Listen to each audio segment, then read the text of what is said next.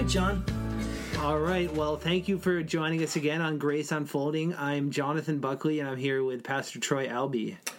Good afternoon, good morning, good whatever. Whenever you're listening whatever, to this. Whatever time of day you're listening to this, thank you very much uh, for joining in. Uh, John, we're talking today, just to remind people about, as the title of the episode says, is sharing and defending our faith. And this is part four. Uh, maybe it'd be helpful if you were to go back, John, just maybe some bullet points to uh, encourage people to maybe want to go back and, and listen. What are some of the things that we've already covered um, in the dialogue thus far? Yeah, so if you go back over the past couple episodes, we've been talking about evangelism and sharing our faith um, with unbelievers. And so we talked a little bit about some of the motivations for why we should be sharing our faith. Um, we talked about, you know, obviously compassion for people who are lost and, and are without Christ. We talked about obedience to God and His call in the Great Commission um, as a motivator for sharing Matthew, our 20, faith. Matthew 28 18, make Yeah. disciples. and just um, enhancing our own joy is something we also talked about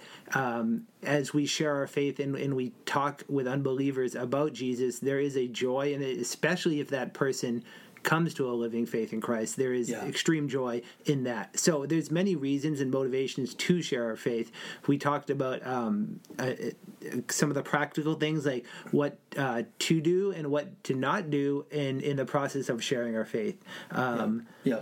so that's Yeah, and I think things. that the whole aspect of joy is if we enjoy Christ and we know Him as Lord of our life and our uh, the Savior of our of our of our life and our sin, then we, we naturally would like to, you know, share that because we're trying to gather more worshipers for that which we believe is is the great hope, the great the, the great message of love, which is Christ, you know, dying for sinners. We want more people to come and worship Him. We're trying to gather more worshipers, um, you know, obviously for the King. And so, if you didn't, you know, maybe pause here, go back and listen, or you know, at some point, uh, it'd probably be good to to uh, to review those as uh, as a way to to understand a, a bit more in preparation. But this week, we're talking about a little more about the defending of the faith um, and, and engaging uh, some with unbelief. Part of sharing our faith would also include defending our faith. So, Yeah, it yeah. inevitably does. Yeah. Mhm. Uh, why don't we before? Why don't we review and take a look? Uh, do we have a good definition of evangelism? Yeah, I would say um, successful evangelism um, is one that, well, I talked about in I think in previous episodes where we are sharing the good news of God's word, the gospel, in the power of the Holy Spirit, and leaving the results uh, to God, and um, it's that that's that's important. Planting Um, seeds. planting seeds yeah and it doesn't have to be a robust full explanation of everything but you know there's layers to it like there's our presence in their life showing people love you know living a salt and life hope, hopefully with integrity and humility and civility and and those types of things that people do you know ask questions and we we are able to understand and listen well um, to people in the context of relationship And do we have a verse?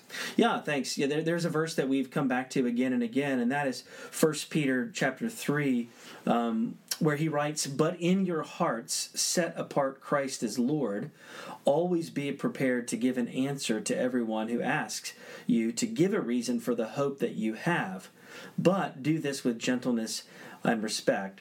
So that that's kind of that's where we're going today is talking about giving the reasons for uh, the hope. And those could be multied and varied, and, and we'll, we'll hopefully get into a little bit of that this week. And if we have to have another episode, hey, that's fine.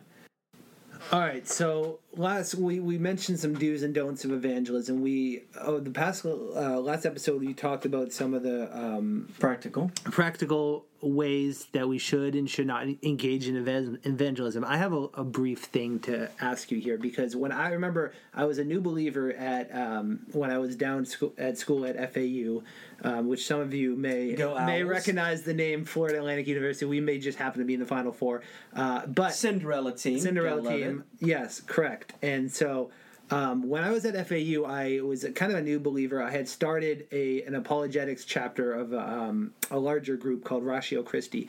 Anyways, the um, I remember we had a lot of um, interaction with uh, um, unbelievers on campus, and we had. Uh, a lot of Christians that would come join our, our club and, and talk about ways to defend our faith. And I remember somebody pointed out to me, uh, it was actually a, a, parent of one of the students pointed out to me that we're using a lot of science and philosophy and um, and uh, extra biblical sources, like yeah. archaeology, yeah. and we were making the case um, using explicitly um, uh, naturalistic and and and non Christian based arguments. And so I remember th- feeling a little bit convicted at that point that I wasn't using God's word uh, as a defense. Um, what are your thoughts on on that that yeah. Um, way of looking at it? Yeah, I mean, some some people would press back and say, "Why would you use the Bible?" Because um, people don't believe the Bible. They don't. They don't. They don't view it as true as God's word. So why would you use it? Um, no, nothing wrong with using archaeology. Nothing. Nothing wrong with making observations from science. Um, but the the efficacy, the sufficiency, the authority of Scripture is so important. And and I think that what we're trying to do is draw people um, to the source, who is God, the source of all beauty, truth, goodness in the world is very much um, it's important because we also believe that is it's powerful regardless of whether someone believes it. The analogy that I use from time to time is a person gets on an elevator and you're with one other and that person looks at you and says, "Listen, I you know, it's give me your money, I'm going to take your life." Look, I got a knife and I'm going to stab you. And then the, and then and then you laugh and say, "Well, I don't believe that knives can hurt me." Well, it doesn't matter whether you believe a knife can hurt you. You're like right. that, that's a that's a threat. That's a dangerous thing. That's a powerful thing that you would uh, you know find uh, persuasive probably. But the reason I use the, the analogy of a knife is because we know in Scripture it's it's it's clearly um, placed in Hebrews four verse twelve. The Word of God the writer there says is the word of God is living and active, sharper than any two-edged sword, piercing to the division of soul and spirit, of joints and of marrow, and discerning the thoughts and the intentions of the heart. So the the word of God is living. It has power. It has efficacy. So whether we are highlighting verses that talk about the resurrection or um, why it is that we can have hope in the midst of grief and sorrow, using God's word and and drawing that into the conversation is important because we know that you're using the very seeds of the living word of God that He can water to bring it about. And even if they don't believe it, say that's fine. That's fine. But but in, engage it as such. That you know, the scriptures say in Romans one that there's both you know we know there's both general revelation about who God is. How do I know who God is? Well, He's revealed Himself in creation. In part, that's general revelation. Special revelation is His his word and the word made flesh jesus. So we're highlighting god's word um, as a means uh, for people to grow in faith because we're trying to address their unbelief. And faith romans 10 tells us comes from hearing and hearing from the word of christ. So if i want to see it grow faith and i want to use something that's powerful that points to the source um, which, which is you know which is god's self-revelation in his word um, but john why, why do people not believe even with even with the with creation. What how do you understand Romans one and general revelation? Yeah, I mean, I think because we actively are suppressing the truth in our pursuit of unrighteousness is what Romans yeah. says, right? Yeah, Romans 1, yeah, it says his invisible qualities, his attributes. Like when you look at creation, you go, this is profound. Um, where does it you know where does it begin? Questions of origin questions of purpose questions that naturally come about. Um, but why is it that we don't want to believe that there is a, a creator? When you look at the world you say this has order. This has complexity. It has creativity I mean, even at the most macro, microscopic level, I mean, a, a, a biologist who's looking under a microscope at a, a human red blood cell and what that can accomplish, it screams something. It screams. There must be this magnificent, creative, powerful designer because time and chance and randomness doesn't order this into existence. That that's that that's that's a, I, I mean to me that's how I'm, you know I'm, kind of engaging it in my own in my own mind at least then pressing that to them and asking some of those questions. Yeah, those are good questions. I think. I think we. Speaking of questions, I think we didn't we have a question uh, come in um, from we always ask you guys to write in questions, and I would urge you to do that. But I think there's one that we have here ready to go. Yeah, yeah. Thank you. That the good reminder. Peter did write in, um, and this was you know in the course of, of one of our episodes on sharing the faith. He says, "What are some important considerations when sharing the faith with those who perceive the church as threatening and bigoted?" Um, I'm, I'm glad to take a, a first uh, dive into that one, John. I, maybe, maybe you do. have some thoughts. No. One, one of the things I would say is it's important to ask questions always. It's like, why do you have some of your experiences with Christianity? Like, have you met followers of Christ um, who are off putting, who are mean, who are hypocritical? And not, not shy away from that. Like, ask questions like, tell me some more of where that originates and and listen, listen intently, and then somewhere along the way say, well, um, you know, try to try to you know offer, but the person of Jesus is distinct. And inevitably, his his followers are flawed. That's why he died on a cross to cover our sins, and and and to say, I I'm sorry. You know, I'm I'm sad about that. I know what Jesus has told me to do and told us as his followers to do, which is love our enemies, to pray for those who persecute us, to, to demonstrate long suffering with people who have differences with us.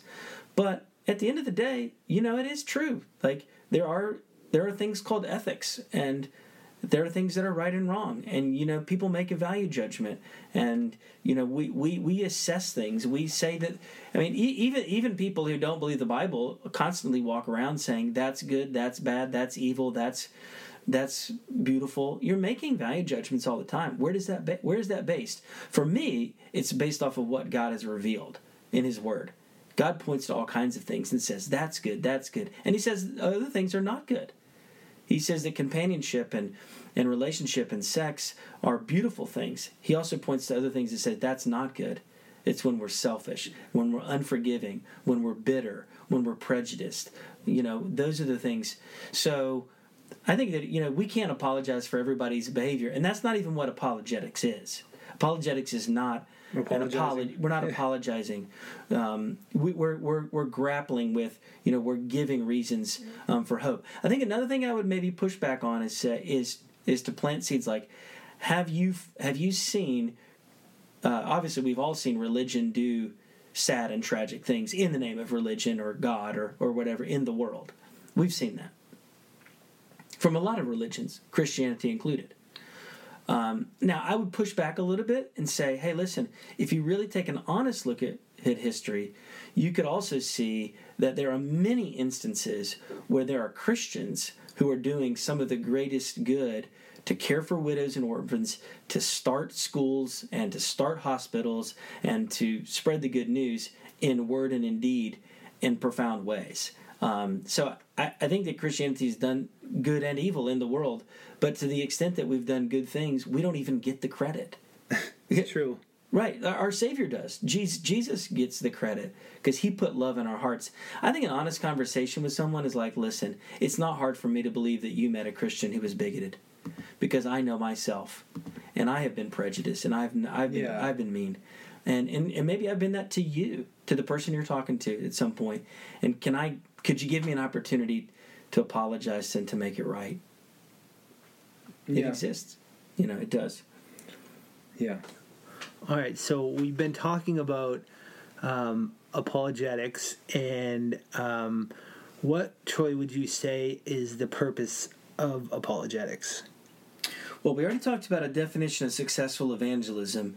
Apologetics gets into the realm of trying to engage with Scripture in our hands, right? In in view, the Word of God.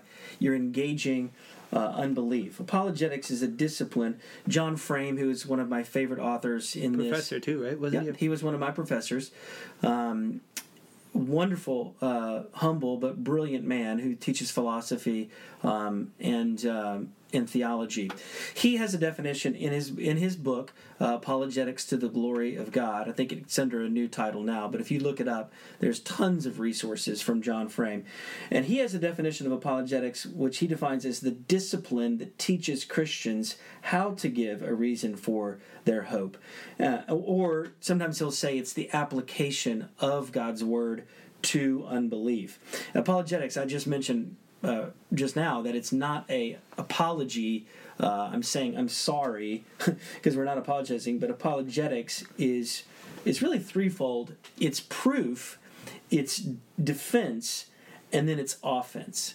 So you you can provide proof. Um, you can you can extrapolate and highlight the fact that archaeologically, every time they come up upon new fragments of scriptures, whether it's the Dead Sea Scrolls in Qumran, um, that it supports that we have this reliable text that's been handed down. You could say that. You could say there were hundreds of witnesses uh, to the resurrection. that I mean, it's it's either happened or it didn't happen, right? That's kind of an exercise of philosophy. But you're you're saying there are there are proofs, there are there are things that highlight that Christianity has legitimacy. There are you know there are eyewitnesses to supernatural things, miracles, and um, and things God's done. Then there is apologetics as defense, which is when we're answering some of those um, objections. You know, the defeater believes why I can't believe in a God who's like this, or why is there evil in the world, or you know where did the world come from? Topics of science uh, and, and evangelism. And so we, we can answer some of the objections. Um, admittedly you know that kind of gets overemphasized i think um, because we're trying to sometimes just to win arguments not people.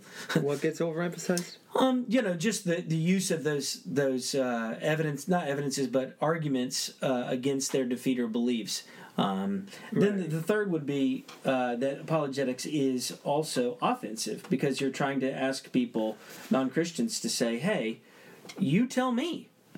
Why do you believe this? Like, where do you think things like guilt and shame come from? Why do you think people in virtually every culture throughout the history of human civilization has desired and wanted a thing, an institution like marriage, an exclusive relationship between a man and a woman?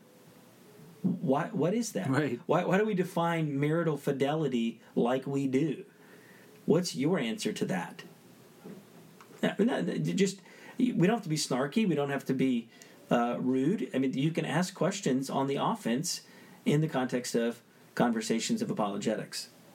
Yeah, I think that would be, in in theory, getting them to hopefully think about some of the reasons that they believe what they believe or don't believe what they believe. Yeah the so when we're talking about um, offering reasons, articulating why it is that we believe it, what what we believe, and then going on the offense, saying, "Well, why do you believe what you believe?" You're really kind of pressing into the question of what of the burden, who the burden of proof lies. Right, lies meaning like where does it reside, not lie, deceit. Where does the burden of proof lie? If I'm a person who's walking around saying, "I believe that the world was created by God out of nothing in the power of his word. People are like well that's just that's just crazy you know? I'm like well you think it's crazy? I, I understand that. But where does the burden of if i'm going to articulate that i believe that christianity is true there is a god is the burden of proof on me to demonstrate that or on you to demonstrate otherwise? Because i look at the world and i say hey listen I, how do we have this much order and beauty and symmetry and creativity? Why do humans have these capacities? Did that just originate out of time and chance and and, and random order? I, I, that that that leads me to believe that the burden of proof is not on me, but on the other person who would say that it's not true. I will give you an example. I had, I had a, uh, this is not really in the context of, of a debate, but one of the ways that we can talk about God is just in that observation of creation. I met a guy the other day, um, and he needed a ride. He had his bike, and I offered him a ride, and so we had about 20, 30 minutes together in the car, and uh, and we started up a conversation. We were talking about uh, creation. He says, oh, "I love camping. I love the outdoors." I said, "Oh, I, I do too." And I said, "Yeah, I was actually hiking back where you were um, with my boys, and I, I made the observation that isn't you know, he talked about all the creatures that he's witnessed in the context of hiking and camping. I said, "Yeah, me too." And I said, one day it occurred to me that I was I was watching a bird, and you look at a bird and you think, "Look at that! It's a profound design that a bird has wings that functionally, practically, you know, enable it to fly." It's it's the, the symmetry and the balance and the design the contour of those wings is perfect. So you could say that's okay. Well, that's a practical outworking, right? No, no, doubt about it. There's there there there's the perfect amount of weight and displacement and all that. But here's the real kicker for me. Why is that bird so beautiful? What purpose is it that God made that bird with such impeccable symmetry and, and, complexity of color and beauty? And you think, where does that come from? And this guy that I was I was riding with, his name's Jacob. he was just like, I just wanted to ride, man. well, he says, you know, you raise a good question. Um, he did. I said, well, you know, think about that. Like, why does God make the way it is? Isn't God amazing? I don't talk to people as if they don't believe in God. Mm-hmm. I talk to people like they do believe in God. Always. I talk to people like they believe that there's a designer, a creator, and that they believe that there's actually a judge that is governing the world and desires things from us. Unfortunately, some people believe that he's just some maybe they just imagine him to be a tyrant or you know or just some kind of cruel judge that just can't wait to find out what's wrong with them right. and smite them. I asked him. I said, "Hey, Jacob, that's a biblical name." I said, "Have you ever read the Bible?" And he said, ah, "Yeah, actually, I've read I've read Genesis." And we continued on talking a little bit more about, you know, the fact that I was a follower of Christ. Um, he didn't go much beyond that. He's got my phone number, and you know maybe if he needs to ride somewhere else, then I can help him out. Yeah. And and I won't make it awkward. I'll say, hey, I remember last time we we disagreed on this subject, or last time I just hey, I'm here to help you. I'm your friend. I'm, I'm your friend. I'm glad to, you know, to be a, an encouragement, a resource. Yeah. Yeah. No. The. um so we're kind of talking. You, you were saying, you, well, yeah, you're kind of saying how you address, um, you address, yeah, Pressing back on that, if you're talking about burden of proof, you say, why do you think the world is the way it is? Both the beauty and the tragedy. Press people on that. Like, ask them the question Do you have an answer for why there is so much beauty and tragedy in the world? And I don't think people have leaned too much on that. There's a lot of sentimentality. I really like John, by the way. The um, the time that we, we discussed this last, when you said we live in a world where everyone's an expert, everyone's got an opinion. It's a refreshing, humble thing for someone to say, I don't know the answer to that, but there is a good answer, and I want to go research it. And we can come back and dialogue about that. But I think that some people just haven't really, they've taken kind of the answers that they get in a very shallow, sentimental way, and they're just kind of content to just parroting those again and again and again. But if people really press in on it, there's something profound there. G.K. Chesterton once said the the Christian ideal has not been tried and found wanting; it's been found difficult and left untried. Ain't that the truth? Yeah. So, Troy, you said that apologetics is the application of Scripture to unbelief. Um, what do you mean by unbelief? Um, yeah, unbelief is something that it, it, characterizes all of humanity, us included. Um, but it's not to be confused with just an absence of belief because everyone's walking around with a set of assumptions and beliefs in something. Right. And so you're pressing the question why do you believe what you believe? Um, why how why do you have the convictions that you do? Why do you even positive things like why are you kind to people? Why why are you what what like pressing in the question to people why, why, what makes you tick and why do you believe what you believe? You're pressing in on that. You're going to find that there are beliefs that they hold, but unbelief is the denial of the supremacy and the relevancy and the and the beauty of God as He's revealed in Scripture, right? But it, it's interesting because going back to Romans one, it's not like they haven't been given reasons in the observation of creation for it, but I I just I'm stunned when I think about the person of Jesus. We're, you know, we're studying through the Gospel of Luke. and some of Jesus' encounter with his own people who know God's word, who who have, who have witnessed all kinds of, of, of things. But consider Jesus, right? Colossians 1 says, In Christ, in whom are hidden all the treasures of wisdom and knowledge. Christ, 1 Corinthians 8, through whom all things came in and through whom we live. Um, this is the one who God said in Colossians 1 all the fullness of the divinity dwells, Colossians 1, and yet Jesus marveled, it says, at something. Jesus marveled. And what was he amazed at? What was he marveling at? The amount of unbelief. He walked the earth, he encountered people who had seen demons cast out, people fed with uh, thousands and thousands of people fed with just a fraction of, of, of a meal wouldn't even suit a whole family. He has healed diseases. He's given sight to the blind, and people and they've they've seen the manifestation of the Son of Man in front of them, and they and yet don't believe. He he, he marvels uh, at that.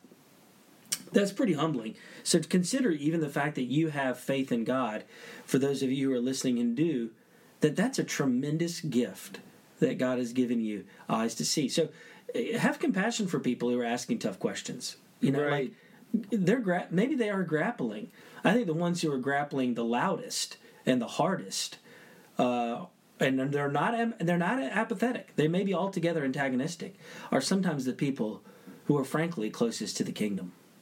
Now that's speculation on my part. That's anecdotal. That's right. you know I, I I don't know people's heart. Uh, I hardly understand my own, but God knows their heart, and God knows what He wants to use to draw people. I'd love to be a part of that. Like I would love to be just an ob, an, an observer, an instrument to see people come um, to encounter the person and work of Jesus and, and the love of God uh, in, in the gospel. Um, so those are yeah, those are a few thoughts. All right, cool. Well, I think we're kind of gearing up towards the end here. Um, I know that this conversation isn't quite finished yet. We're going to probably add um, add another episode or two. Yeah, and maybe maybe two, maybe but... talk maybe talk about some of those specific ways that we would specifically address those defeater questions. Like what are the what are the what are the objections to Christianity that are are common, and try to touch upon a, a, a few of those. Uh, but I want to just, if I could, John, just rewind and uh, and recap uh, again as a reminder. First Peter three, sure, the elements of our apologetic. So in First Peter 3, remember it says that we are to set apart Christ as Lord, right? That's the posture. The mentality is to always be prepared to give a reason for the hope that we have, and then the manner in which we do that. Well, it's with gentleness and respect. 1 Peter 3:15 says. So the, the posture is I'm going to set apart Christ as Lord. Even the way that I go about defending the faith involves Christ's lordship and the word of God. I'm going to have a mentality that I'm going to be prepared. I'm going to understand the world. I'm going to make observations. I'm going to listen. I'm going to understand things that are going on in culture and arguments, you know, and, at times with maybe science or um, or ethics. And then the manner we live in such a hostile, polarized. I mean, people are villainizing people left and right who disagree with them. We've lost civility and so, as Christians, when we engage in evangelism and apologetics, we should do it with gentleness and respect, just like we're told. That, mm-hmm. That's that's not profound, but it's not easy. and that's why we need God's help. I've said it many times. You can't do what Jesus has called you to do without Jesus. And that's that that would be foolishness. So we need to pray for God's help. So we need to pray for opportunities to put this into practice. And if we fail, if we mess up, it's and it's not about us in the first place. like it's about relying upon God to bring people to worship God and trust God, like while we're trusting God. So, Amen. Good. Well, folks, write in. Let us know things that uh, you'd like for us to maybe address along these lines. Yes, thank you guys for listening. Uh, we'll be back uh, next week, or and this has been Grace Unfolding uh, with Jonathan Buckley and Pastor Troy Albee. Thanks for joining us.